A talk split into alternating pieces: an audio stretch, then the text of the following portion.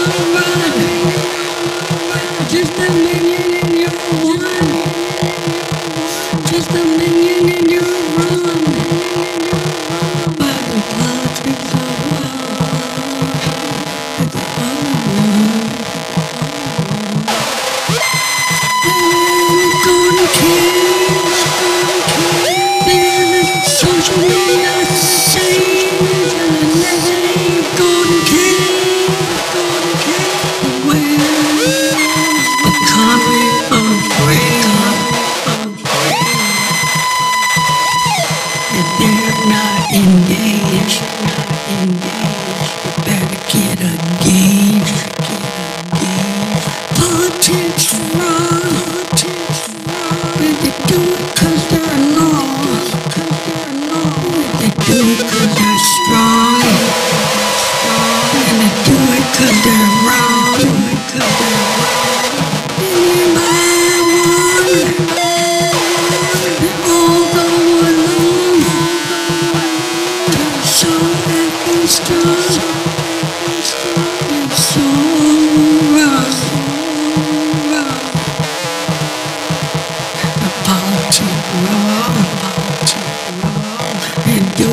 We know.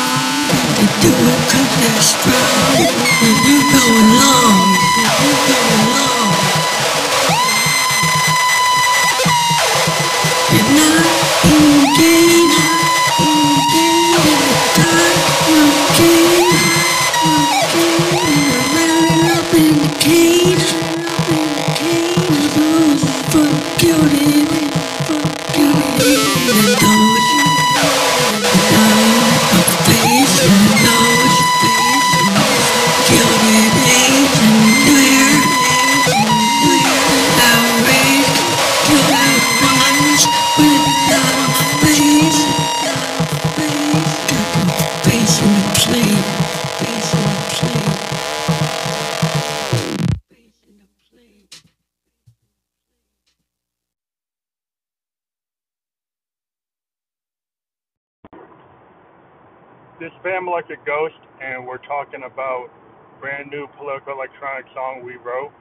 Uh, what's interesting is we started our career as the Ghost with an album called Something Wicked, which had the line Something Wicked This Way Comes T R U M P. This was in 2016 prior to the election of Donald Trump. So we kind of predicted the kind of crazy um, nature of this, uh, you know, you, Lord. Um, so that kind of tells you, like, if you're into that, if you're a Trumper, you probably shouldn't listen to this episode. I don't think Trumpers would be into the ghost anyway. So what we're talking about is uh, PEM, which is political electronic music, which is another form, a genre that we kind of created as the ghost. The other one is uh, Trash Wave, and the, uh, prior to that, Expansive Sound Experiments, which basically goes through the idea of doing kind of jazz fusion, progressive electronic, uh, raw, uh, you know, artistry that's not captured by a digital audio workstation. We're a DAW-less recording uh, band. And so the song we have here is called For Those Too High to Engage, which is Josephine Electric, my alter ego's uh, kind of commentary on those kind of hipsters out there that are so, know, say they're into politics, but then, you know, they're, they're, they're smoking or they're doping and whatever, and they don't actually participate in the political process, and then we get somebody like Donald J. Trump because they're not they're not involved enough to um, understand that as a citizen, it's your responsibility to actually be part of the system, which means that you whether whether or not you like the system or not, you should engage as a voter and speak your mind to make sure that you get the right outcome the problem with the American voter is they, you know, they'll get engaged on a presidential election, but they don't handle the election of their local leaders, and their state elections, local council members.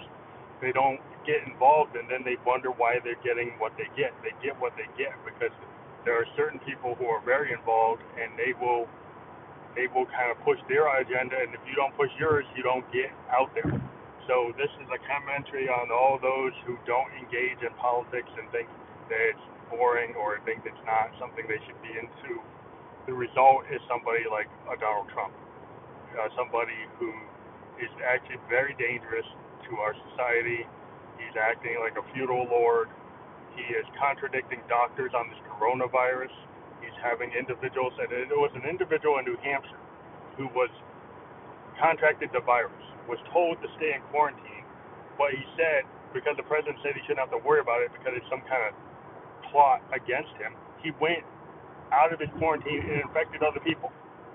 That is very dangerous to have a leader that is more concerned about his political election than a, than a disease. He actually dismantled the contagious disease um, uh, uh, office in the White House which has put us way behind. We don't have the testing kits we need. We don't have the policy in place that's clear, and he contradicts doctors um, who are saying things, and he basically wants to say that there was, everything was going to go down to zero patients, and that's not true. There are not zero patients in the U.S. There are patients who have died.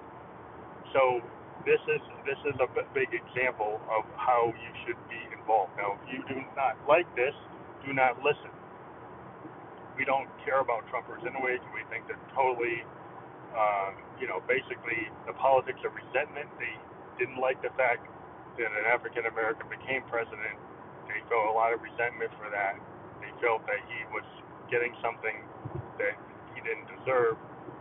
I'm an African American and I'm, you know, part Native American, Blackfoot Indian, and I would have to say that, you know, we just like Native Americans, who all the treaties were broken and just like African Americans who didn't get our 40 acres and a mule, you know, we've got some more resentment than any Trumper.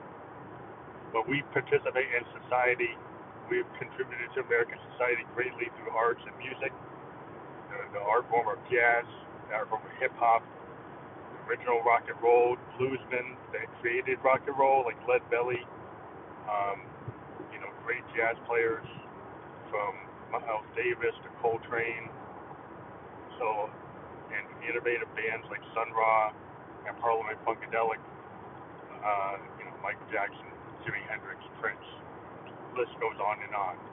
Uh, Aretha Franklin, you know, all, all the great, you know, history of African Americans in music and art, the Harlem Renaissance. So, for those of you who do not want to engage, this song is kind of talking about how you have a responsibility as a citizen to be part of the process and to actually stand up and make sure that the ship gets righted when there's a problem. So this song, beyond all the politics, because this is local electronic music, was created, as I said, without a DAW. We think a DAW limits you as an artist. It gives you an ability to do something if you're not a musician per se that plays an instrument. But if you're an instrument of, a, of someone who plays an instrument, I, I'm a keyboardist. I like to play my hardware synths and keyboards directly in my studio and record directly into my my uh, my um, digital recorder, which is a, a, a Zoom R24, which is similar to a DAW, except what happens is you basically are you just play. And if you are a musician, you you, you play, you use your you can use your sequencers, you record, you can use your sampler, but you actually record directly into the machine and do it kind of old school, like an old eight tracker, and record your work. In this way, you can get a very honest recording, and you don't tend to go back over obsessively trying to make it pitch perfect or BPM perfect. You're going for a feeling. You're going for the honesty of actually songcraft, which is similar to painting. I would call it sound painting and uh, Hendrix did that, call it that back uh, when he did Electric Ladyland, when they asked him what Electric Ladyland represented, was a sound painting. And you you can do a lot of interesting things when you layer music and are not controlled by the CPU of a DAW to go and do pitch corrections and timing corrections. You let the song be what it's going to be. Not that you come in and do it sloppy, but you you give it some character. you do key changes, you do rhythm changes. Sometimes not, you know, playing perfectly. Sometimes it's too antiseptic. It's the whole idea of why, after the whole new wave era, you have the grunge era. You know, after the heavy metal hair bands, you have Kurt Cobain and Pearl Jam, Stone Temple Pilots. And you have all these like, you know, great Alice Chains. You have great grunge bands that had a punk aesthetic but sometimes the punk aesthetic is what you need to kind of break through stuff that's overly composed or too highly produced to feel honest. Kurt Cobain, no one could say he didn't have honest, you know, realism in his music. That that was what we wanted. Eddie Vedder and early Pearl Jam, very honest representation of like young people's angst and pain and the whole idea of the grunge movement is is another level of like what we saw with you know not as a nihilistic as nihilistic as I like the Sex Pistols or the Ramones, but but more like it's it's talking about social anomie and disconnection and and uh, just a microcosm of of how young people felt isolated and they wanted to be able to say something.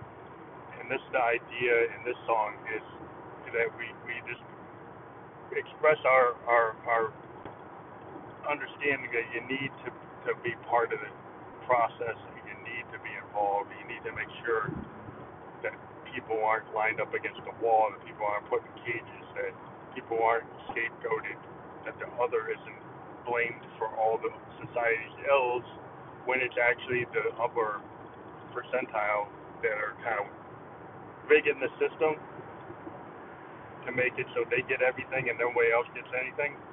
And that has to change for everything to move forward. You can't just have the top percentage getting all the wealth because then where's the creativity going to come if you don't give people some kind of breathing room? You need to have the workers not so engaged. Just for example, I have to do a gig job for Uber. I don't get health care. I got to work seven days a week to earn enough money for gas and and just tolls to actually do the job. At the end of, the, of a week in New England, I only you know I make about a thousand one hundred dollars, but I have to pay three hundred for my rent. I have to pay for gas, and I don't have health care. I don't have sick days, and I'm working sixty hours a week. That doesn't seem very fair, but I have to do it because I'm trying to earn money and I'm not going on public assistance. So I'm trying to do the right thing, but society is not really benefiting me in a fair compensation. I understand that, like, if you're at a gig job and you don't work 40 hours, I can understand why you wouldn't get benefits. But I would think if you're in a gig job and you're working 60, 70 hours, you really deserve benefits and protections like you're an employee because you are. So I would ask all those who listen to this program, if you like what we're doing, please become a supporter um, of the program to help us out. Uh, we interview bands from around the world. We talk about our own music. Again, this episode is political electronic music. Check out the track. Um, and let us know if you have any comments on the voice memo, and we'll talk to you later.